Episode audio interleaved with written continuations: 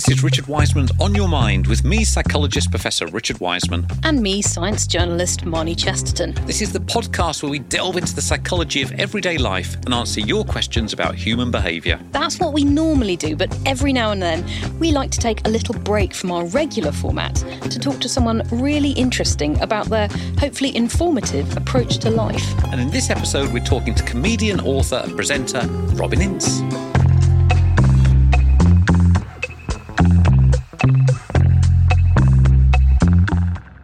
Robin co hosts the BBC Radio 4 show The Infinite Monkey Cage with Professor Brian Cox. Um, he does Book Shambles with Josie Long and multiple other shows. And his latest book, Bibliomaniac, is out now. And we talked to Robin when he's up in Edinburgh this year's Fringe Festival. And of course, Robin's a friend of both of ours. How do you know Robin?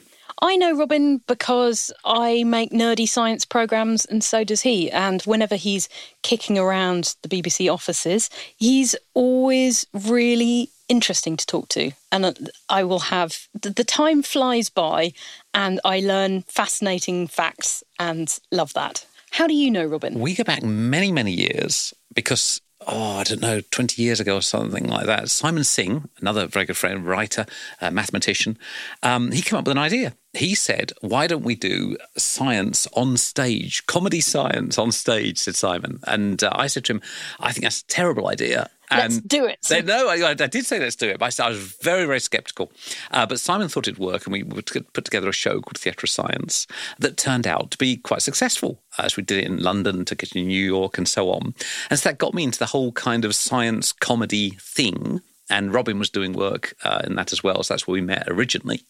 And then over the years, I've been on the Monkey Cage show many, many times as a guest and done lots of live work with him. Now that you mention it, Robin Ince did actually write my dissertation on science and stand up because my right. Should you be admitting to that given it's your dissertation? uh, he freely and drunkenly gave me all of his words of wisdom. I just wrote them down and uh, handed them in. Fair enough. I, I, figured that was an excellent uh, division of labour. So we could be talking to robin today about curiosity and the importance uh, that it plays in everyday life. He has written a book about the importance of being interested. Have you done any work on curiosity? I haven't, but lots of psychologists have. And in fact, it's one of those very early topics. You go back to the 1900s, and psychologists are quite fascinated by what makes somebody curious and, and how that is such a, a powerful, essentially, emotion. Then it drops away, and more recently, it's come back into to vogue. And there's been some wonderful experiments. So, one of my favourite ones showing the power of curiosity is that you come in to do an experiment and the researcher says, oh, actually, we're running a little bit behind. So we've got some things here that you can just pass the time with while we set up for the experiment. And of course, whenever a researcher says that, you know what you're looking at is the actual experiment in front of you. And in this instance, two groups of people. One group, they say, here's a, a bunch of pens in a box, but they're not normal pens, they're not regular pens. These these joke pens that when you press the top, you get a little electric shock. And half of them in the box will give you the shock and the other half won't. and that's just left in front of you. And the control group, the other group, are just told that none of the pens work, or they're told that all of the pens will give you a shock. And either way, they're just left in front of you. And it's the power of curiosity. So you know that if you pick up a pen, if you're in group A, pick up a pen, there's a 50 50 chance you're going to get an electric shock. And still, people can't leave those pens alone. They yep. have to know yep. which pens are which. And so it speaks to that very odd emotion, that odd feeling of, I, I just need to know. And in fact, I'm prepared to have something negative happen to me in order to satisfy my curiosity. I get that. I totally understand that. Yeah. Yeah. Try them all. Even though you're getting nothing out of it yes. except a negative experience. Exactly. So it, it's a fantastic emotion. It, it, drives us forward. I think we can explore it in all, all sorts of ways with Robin. And to make our listeners, and hopefully you, curious as well, I've got a little curiosity test because in my pocket, I've got something that nobody, nobody in the whole world has ever seen. And nobody in the whole world will ever see again. Which pocket? It's my left pocket. Okay. So, what you should be feeling, listeners, is a sense of, oh, I wonder what that is. And hopefully, all being well, we'll find out at the end of the episode this feels like quite a basic cliffhanger, but it's still working. Yeah, it's that- that's the power. Stay tuned to Richard Wiseman's On Your Mind and find out what's in Richard's pocket. Well, there's quite a few I'm hooked. about- yeah, oh yes. Who wouldn't be? Who wouldn't be? That could be another podcast. Is that what's in what's in Richard's pocket? I would subscribe to that. Um, so, so it's that thing of hopefully now thinking, yeah, it doesn't matter to me what's in Richard's pocket, but I'm quite curious. What could this object be? Also, I've I've been in your house and you've got some really unusual things, so uh, I'm prepared to But be excited about that. Pretty high. Yeah, the bar's curiosity quite high. bar is high. So that's the power of, of curiosity, and uh, that's what we're going to be talking to Robin about. Let's bring him in.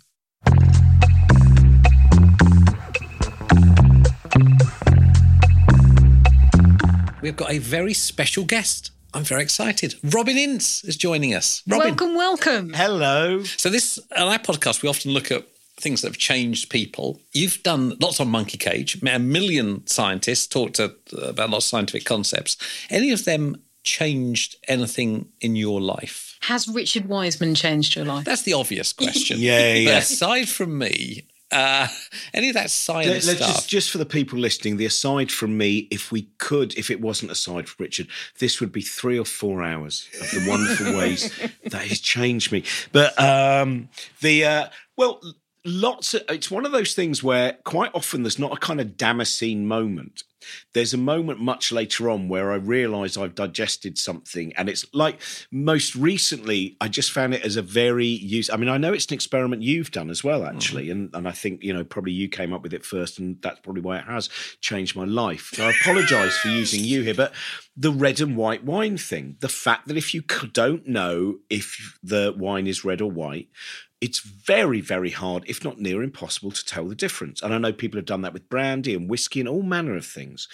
And so when we did that at the Adelaide Science Centre, an episode on the science of wine, and Brian Cox was there, and Brian Schmidt, who's a Nobel Prize winner, and he's and got. they both really like their Oh wine. yeah, they are the people who go Proper, mash. yeah, yeah, Oh, I'm getting fruits of the forest bush. and Yeah. brambly, brambly, you know, all of that stuff. And um, when they couldn't do it, and then they were, I could see they were quite annoyed as well. So they because- can't tell the difference between the two No, but Okay. they immediately would go. Oh, oh no, yes, no, of no, no, no, no, because you said no, no, no. I think you unconsciously said blah, blah, blah, blah, blah. You know, which is you know always why obviously I said, and that's why we're dealing with the male ego as a subject next week. Because to me, the fascination of something as simple as that experiment and going, if we can't tell the difference between red and white wine, again, we go back to how many other pictures around us, how many other experiences around us are so coloured and so influ- and that moment where you go, this is a very, very important thing. When you're arguing with a friend over something that is ultimately inconsequential about what happened in that room, what I saw, what you saw, more often than not, the argument is pointless because you have both had that experience. You have both seen it. And once you start to accept that neither of you had an objective experience, it means, you know, again, it's that thing. I think if I've, I've learned something overall over the 13, 14 years we've done it, it's to always have as loose a grip as possible on your beliefs. Hmm. Because some of them you will be able to maintain, and some of them, new evidence will come along and you'll go, oh, it turns out that's rubbish. So, overall, I think the main thing that I've learned is nothing is 100% true. Okay. Like, there are things which we really will take an enormous body of evidence. But then a lot of the other things about, you know, a- again, chimpanzee language, that to me was fascinating, where, you know, having Jane Goodall teaching Bill Bailey about how to speak chimpanzee and and all of that. And Cat Hobaiter, who's I think it's Hobaiter, who's I can't remember she was based at Dundee University. You know her, you know the different amount of language that it turns out chimpanzees have. That becomes a revelation. And I, I, I didn't come up with the red and white um, wine thing, but we did, do. Uh, uh, we did do Just being modest. uh, cheap and expensive wine. And, Yeah. and again, blind tastings, whether people could tell the difference. And a bit like the red and the white, they absolutely couldn't. And in the end, we had wine buyers who would try and tell the difference between wine that cost a couple of pounds versus about 30 or 40 pounds. They couldn't tell the difference No. either. And they were furious. And a bit like you were saying with the. the with I'd the be front- curious. It's basically just said your job is pointless. That's Yeah. right. And then they start to attack the experiment, and that that became kind of interesting psychologically. Well, that's it's the same with dowsing, isn't it? It's the same with water. Yes. They're all the same thing. There's always been, it turns out, a problem with the experiment. And I think that, I mean, what were those ones that were done about uh, share predictions where they had these, the stockbrokers, they had a five year old who chose. Oh, who fa- did, who did that, There was- Richard? what Well, that was one of mine. Yes, You're amazing, Richard. I- This I is am really- actually. we, we need to edit this out because he's so. He, I know Yeah, he- he's he gonna be hates- embarrassed by Yeah, yeah, yeah. God, the heat of this room through the blushing is uh, Uh, interminable. when you've both quite finished. no, no. there- So we talked about this in an earlier episode, and it, it's it's one of those ones that stayed with me. I was like, bloody hell! Yeah, so a- uh, all of these people who are paid good money. This investor, financial astrologer, who looked at the birth date of companies and predicted how they were, going and then a six-year-old child choosing randomly, and she outperformed the other two. Yeah. It was amazing.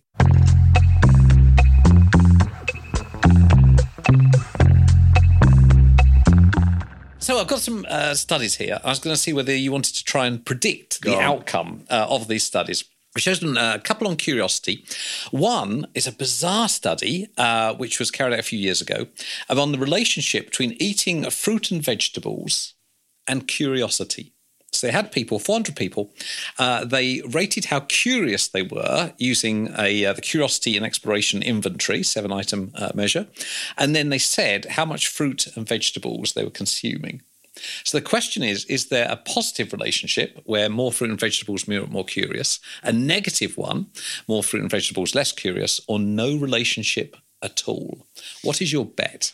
Well, this is an interesting one because the first thing I think is how much was that, you know, in terms of, for instance, the income of the people that Yes. were there. There's, Yes. there's, it's a bit like the breastfeeding things where, the, you know, the correlation happens far too, you know, there's not a lot of other things that are taken into account. Yeah. So, Yes. So was this a broad section of society? Was this was this, a fairly broad section of society, and they did control for some of those things. Some of those things, but but it's got to be said, it's a correlational study as well. So, um, yeah, they looked at well-being, curiosity, creativity, and so on. They found the same measures amongst all of them. I think there is going to be a link, a positive link uh, between fruit and vegetable eating and curiosity. But I think ultimately, if we really looked at the research, we would find that it's flawed because it didn't take in enough of the uh, different kind of elements of which society. is the correct answer. Yes, oh, very good. you're good Yeah. at this. So, uh, there, but there is the suggestion there that if you eat more fruit and vegetables, you become more curious, which you know probably isn't true. Well, I suppose you do have to start to go, you know, because if you eat something out of a packet, you kind of just take it as read that it's not poison. Yes, But otherwise, you have to be more curious about your fruit and vegetable, don't you? Is that just a bit of mud or, oh my God? You know, But that is kind it is it going to be like? Is it on the day? I mean, if yes, you it's, a it's a daily diary. yeah, yes. because also if you eat the carrots, how long does it take for you to digest the carrots, or is it the psychological effect of looking at the carrot as it's going in your mouth that's having the positive impact? I- That's not covered in the paper. Damn it! Yeah, should have been. I don't think it's yeah. I don't think the carrot itself is making you more curious. I think it's the habit of the carrot that is. Okay, If you see what I mean. that makes more sense. So I know you're a fan of horror movies Mm. and thrillers and so on. Uh, so this is a study, nice study actually, uh, observational study. We're looking at couples going into and coming out of either a mock documentary called True Stories, which I've never heard of. This is a study from the late 80s, or a high arousal film, which is 52 Pickup. Right. Never heard of that either. A suspense thriller.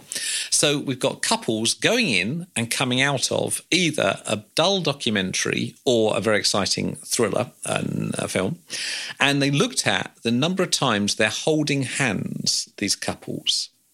So one of the films creates a lot more hand holding on the way out. Right. Well, I think True Stories is the one with David Byrne, which is Oh. lots of different kind of little stories that were kind of almost reenactments of were they real or you know like Wisconsin Death Trip, that really amazing film. Fifty Two Pickup, I think stars Roy Scheider. Um, was that the test? I know. Oh, Yeah, that's I'm it, sorry. that's it, I that's love it. it, I, you know I- that. I- Yeah. I think it was Roy Scheider, and so I love Roy Scheider. So sometimes that makes me love things more, and I might hold my wife's hand more. We were watching The French Connection the other day and Marathon Man, and we found out when the other cast were on, Gene Hackman and Dustin Hoffman, we didn't hold hands nearly as much as when Roy Scheider was on screen. so I'm going to bring that in. Um, I think knowing if it is true stories, the the one that I'm thinking of, I think there was more hand holding. Oh, that's hard, isn't it? I'm going to go with true stories. Oh, really? It's more hand holding. Because I don't remember 52 Pickup as being like, it's not one of those, whoa, oh, scary kind of things. It's it's described as a suspense thriller Yeah. about blackmail and murder, nudity, and with gratuitous violence. I'm Oh. I'm going with that one then because um, I'm gonna I'm gonna stay with true stories because I think it might have been hand holding in a kind of like a positive. That's a really sweet story kind of way. Uh, Marnie gets the point Right. because the idea is add that that you to my deficit. you feel physiologically aroused by blackmail and murder, but you then attribute that to the person you're with, your partner. So you think, oh, I actually find them more attractive, and you end up holding their hand more. Uh, That's why I always, whenever I write love letters to my wife, I always just use letters I've cut out of a newspaper, so it looks more like a blackmail threat, and that really seems to enhance it.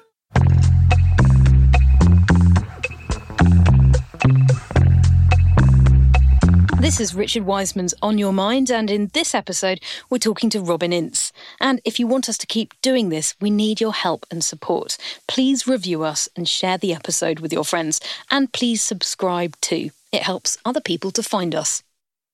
Uh, my third and final one. So it's following um, a thousand men who are around about 65, between 65 and 70. They measure curiosity, and then five years later, a lot of them have died. Right. And the question is, what's the impact of curiosity on that? So, is it that the more curious people have died, there's no difference, or the less curious people have died? It's, I should say they're ticking boxes again. So, curiosity is, is things like I, I feel like uh, exploring my environment, Right. tho- those sorts of things. Yeah. I'm going to go with the more curious uh, died younger. Really? No! No! Oh, because you think I think they're trying stuff all the time. They're Well, thinking but- it's like mushroom poisonous or But whatever. you, uh, you're thinking 10,000 years ago when we were Oh, hunter okay. Well, I still do go to the mushroom. All right, then Uh, I think then that. I mean, I would think personally, thinking of my curiosity, I think it does make me safer in situations because I Yes. think because I think I go through that choose your own adventure. I could do this, this, this, or this, and you're always able to generate the worst case scenario. So I will. I, you're right. I've, I've is.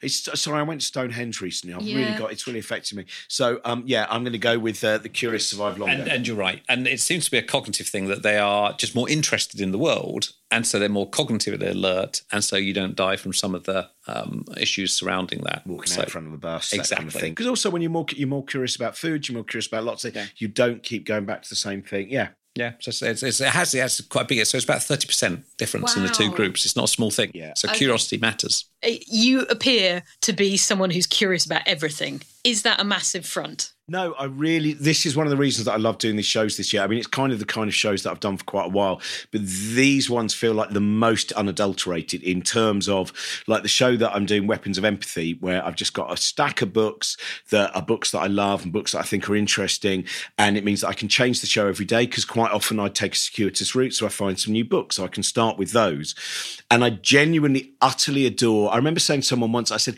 I think a lot of my shows are basically like a mixtape you would give someone on a third or fourth date. They're saying, I love these things. I hope you love them too. And and it is again partly I won't go because I know every comic talks about this, but the, at the point of diagnosis with ADHD and all that stuff. So many of the negative things that I had in my mind, like you know, the the inner critical voice that was very, very loud, and like all the way through Infinite Monkey Cage, I would always just hear it the whole time, going, "Why'd you say that? Why'd you interrupt Brian? Everyone thinks that was rubbish. That was rubbish." And that went, and then two years ago, through a mixture of diagnosis and a couple of other things, um, I got rid of that. It, I really, I've never felt more driven, whether it's talking about my love of certain stories and books and people or comedy or art or whatever it is. I've never been more driven or more, and, and these are all the things that sound crass because we've been trained. I genuinely have never been so like brimful of love for Yeah, so many yeah. things and able to express it. Wonderful, Robin Ince. Thank you. Thank very you very much. much. Thank you.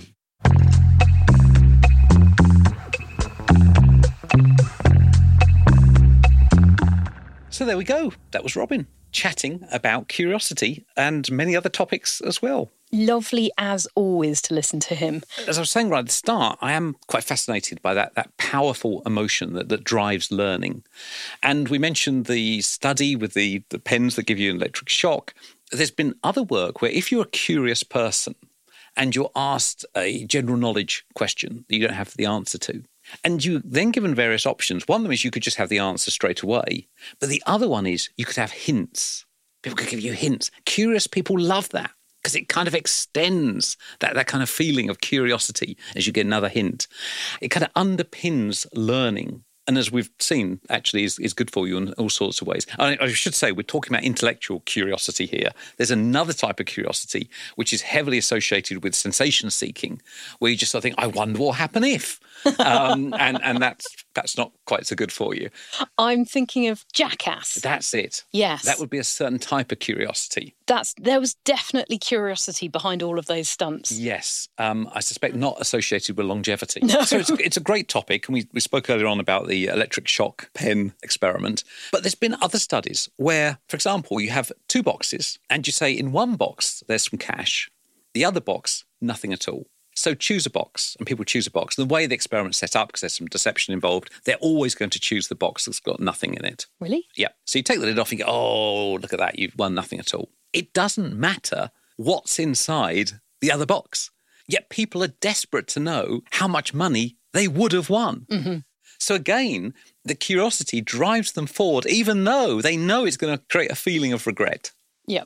So it's very, very powerful. It's often overlooked. But in terms of teaching, in terms of education, just putting in questions. I know this as a speaker, just putting in questions. It doesn't matter to anyone often in the audience, but yet there's a question there. They must have it answered. So it's a really powerful technique for learning. I know you're too smart to play the lottery, but I occasionally buy a ticket and then just have it, keep it for months and months because I like the feeling that I might have won. Now, you can only keep these tickets for six months before they go out of date. Right. And occasionally I find one that's out of date. So I can't claim any money, but I still need to check to Yes. see if I would have won. It's a very strange thing. We talk about other emotions, other feelings, the happiness, and, and, and so on. But being a lifelong learner, always wanting to know more, always asking, well, why is that the case? I think is a is a very very powerful and very simple technique that people can incorporate into everyday lives. But it makes a real difference. And some people that comes very naturally. They just want to know how everything works and, and to accumulate as much knowledge as possible. But for other people who maybe need a bit of a prompt to be curious, there's a way you can do that if as an educator. Yeah, well, one of the ways is to ask questions. So you don't just say, I don't know, here's a physics demonstration and this is what happens. What you say is, what do you think will happen if I do X? And it's like a little hook that comes out and it's very hard to walk away from. And so now you think, well, okay, then, and then you start to get involved in it. So I think that asking those questions is very important. The other thing it gives you is what psychologists, social psychologists refer to as uh, social currency, in that you've got something to talk about with other people to make them curious as well. So you can kind of share the love. That's the whole reason for, for your entire career, right? Pretty much Yeah. sharing the love. Sharing the love. Yes. Having cool stuff to talk about. Well, it's, it's, it is helpful. I, th- I have to say, I keep coming back to this. I think it's overlooked. And, and in psychology, went through this real dip of interest and curiosity. It was seen as this not particularly important feeling. And now I think it's really returning to centre stage, and quite rightly so. Yeah. Uh, so we've learned lots of things here. Uh, that first of all, curiosity is, I mean, literally is, is good for your health um, because it's associated with uh, living longer. Uh, that might be because curious people eat more vegetables. But of course, one thing we haven't done so far is get to the curiosity test that I set right at the beginning of the episode. Yes, let me just remind people. I mean, I don't need to remind me, people because everyone else will be on tenterhooks knowing that there's something in your pocket Yes. that no one has ever seen before. I can guarantee that no one in the world has seen before, and no one will see again. including myself. and I put it into my pocket. This is some sort of trick, and I know it's some sort of trick because you've got your you've got your lying eyes on. But I'm still really curious. It's, a- it's a great little Oh! bar stunt. You Yeah. can do it at parties as well. Okay. And we'll find out on another episode. No, no. There we I go. need- You see, that, that's the power. I need to cu- know. Right. Hold on a second. I'm just rummaging through the other things in my pocket. it is a roasted monkey nut. Ooh, Now, yes. I do love these. really? Yeah. Well, it's been in my pocket because it's it's very well wrapped up. So the nut inside, no one in the whole world has seen. Just cracked it open. So now you can see that that uh, unique object, and and you're doing that very very carefully, not making a mess at all. And then you eat it. Which means that no one in the whole world will ever see it again. That's great. So there we are, on the face of it, a humble roasted monkey nut, but in reality, it uh, gives us huge insights into the psychology of curiosity. You've made a monkey nut way more pleasurable. So thank you for that. Pleasure. Next week, we're back to our usual format. Feel free to bring more snacks. From Podimo and Telltale, this has been Richard Wiseman's On Your Mind. Hosted by Professor Richard Wiseman and Marnie Chesterton. Our producer is Kate White. The executive producers for Podimo are Jake Chudnow and Matt White. And for Telltale are Rami Tzabar and Jago Lee. Make sure you follow us on Twitter at WisemanPod. Where we'll be regularly asking you for questions for future episodes. You can also email us at wisemanpod at podimo.com. And if you like this podcast, tell your friends, leave us a review. If you don't like it, tell your friends you did. Why should you be the only ones to suffer? Although it does help others find us, and don't forget to subscribe. Thanks. Bye. Bye bye.